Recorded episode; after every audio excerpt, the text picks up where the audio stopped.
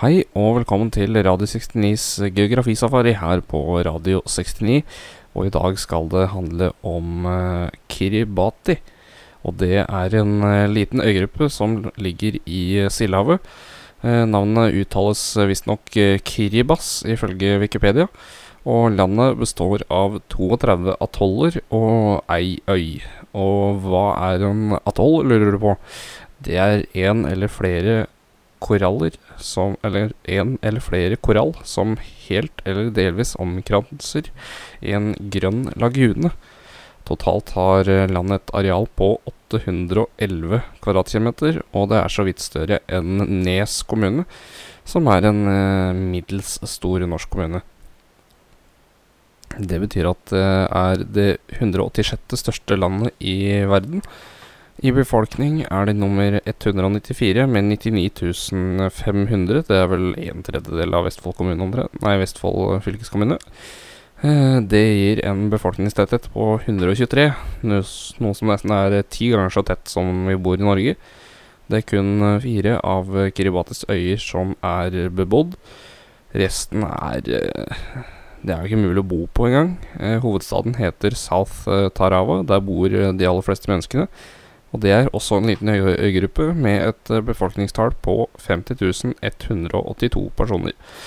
Nasjonaldagen 12. juli, grunnet frigjøringen fra Storbritannia den 12. juli 1979. De bruker australsk dollar som valuta, og 1 dollar 5,86 norske kroner. Landet består av 3 øygrupper spredt over et enormt areal i Stillehavet.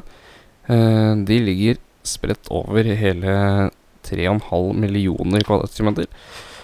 Og da vet du det stort hvis når Norge har et areal på 385 000 kvadratkilometer.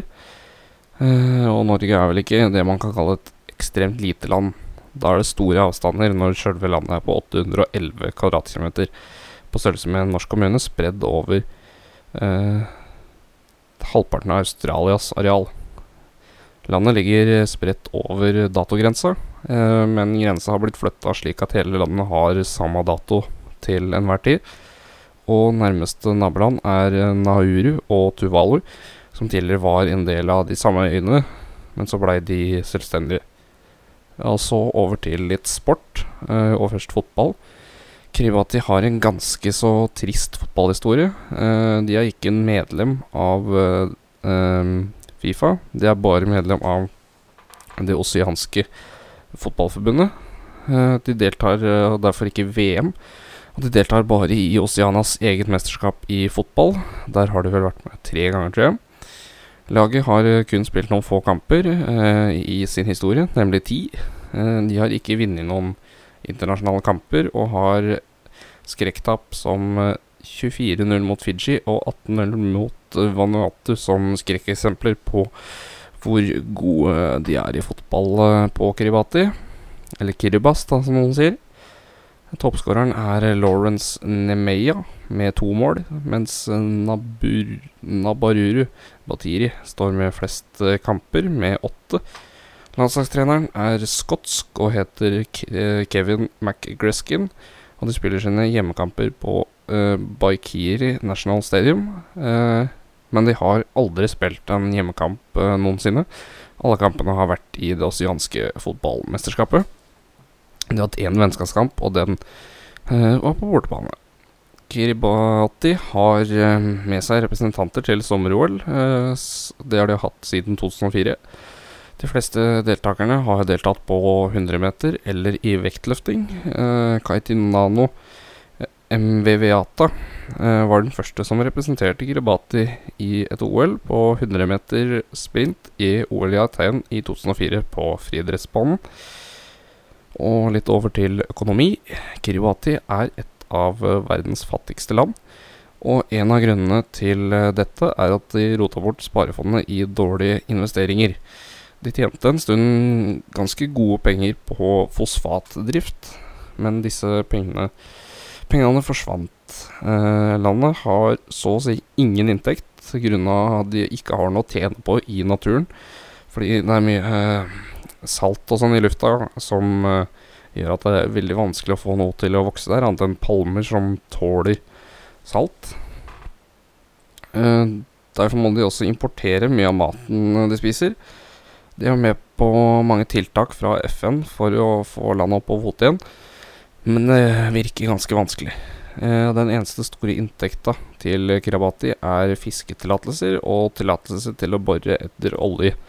Landet har nemlig en enorm eiendom ute i havet på over 3,5 millioner kvadratkilometer som tidligere nevnt. Til tross for lite fruktbar jord drives det lite jordbruk på øyene. 26% av de sysselsatte jobber i jordbruket. Det dyrkes blant annet bananer, papaya og skruepalme, og jordbruket har hatt en negativ utvikling de siste 25 årene. Det statlige fiskeriselskapet ble lagt ned i 1991, men det tjener godt på lisenser til Japan, Sør-Korea og USA. Lisenssalget for fisk ga en inntekt på 250 millioner kroner i 2001. Ikke noe svimlende tal for en hel nasjon, og Kiribati eksporterer for omtrent 50 millioner kroner i året. Det er en middelstor bedrift som selger varer, en liten lokalbutikk egentlig, har omsett vel for så mye i året. Frem til 1979 ble fosfat utvinnet på en av øyene. Dette var en viktig inntekt for Kiribati frem til det ble avviklet det samme året som de ble erklært selvstendig. Landet har også en viss inntekt fra turisme, og de har besøk av 14 000 reisende i snitt årlig. De fleste kommer fra Asia, og Kiribati har i dag 350 hoteller om til disposisjon. Det er vel omtrent 2 hoteller.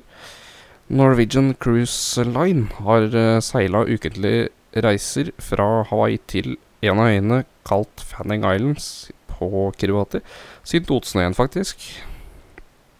Og for at man skal komme seg rundt i Kiribati er man veldig avhengig av fly, siden det er store avstander mellom øyene, og landet har til sammen 670 km vei egnet for motorkjøretøyer, som ikke er spesielt mye. Kiribati har til en viss grad blitt modernisert etter den vestlige verden, men det henger fortsatt en del etter, og det finnes ikke riksdekkende telefonnett der, og i 2008 brukte 2% av befolkningen internett. Da er det såkalt administrasjon som har internett i det hele tatt. Det er nok få på Kiribati som er en fan av den forurensningen vi har på jorda, som fører til ismelting. Og i 1989 ble Kiribati regnet som det landet som kommer til å forsvinne først på grunn av havøkninga. Dette er fordi disse atollene sjelden er noe høyere enn 5 meter over havnivå. Og det sannsynligvis høyeste punktet er 81 meter over havet. Så det blir ikke mye igjen av Kiribati når vannet stiger 5 meter.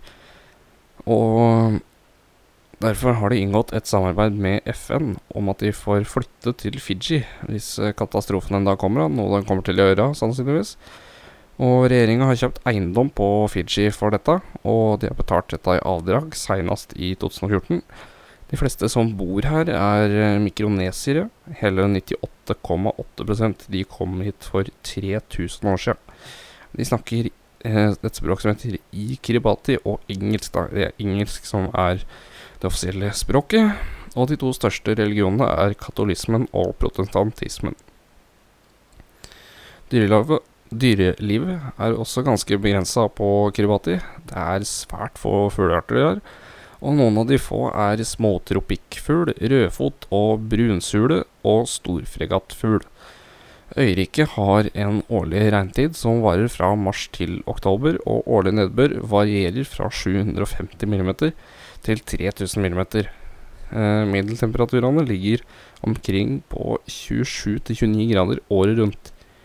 Så det er en nasjon for de som liker sol og sommer året rundt. Det er også ganske klamt der, hvis nok det er et veldig tropisk klima. Og han som leder landet og er Kiribatis president, han heter Anote Tong. Han vant valget i 2003 med 47,4% av stemmene, og hans største konkurrent var hans bror, og han heter Dr. Harry Tong. Han fikk 43,5% av stemmene. Det kom mange beskyldninger om valgfusk, men Anote Tong ble gjenvalgt i 2007, men denne gangen 64% av stemmene. Han ble kjent internasjonalt når han gikk ut og advarte mot at hans land kom til å forsvinne allerede i 2050, og han gift og har 7 barn. I Kiribati det obligatorisk skole i 9 år, for de mellom 6 og 15 år. Hver lille korallhøy har sin egen barneskole, og 92% av alle barn går på skole. Landet har også en egen høyskole, hvor du kan utdanne blant annet sykepleie og det maritime. Det var det jeg hadde om det bitte lille landet Kiribati. Et land som sliter, har ikke så mye å ta av.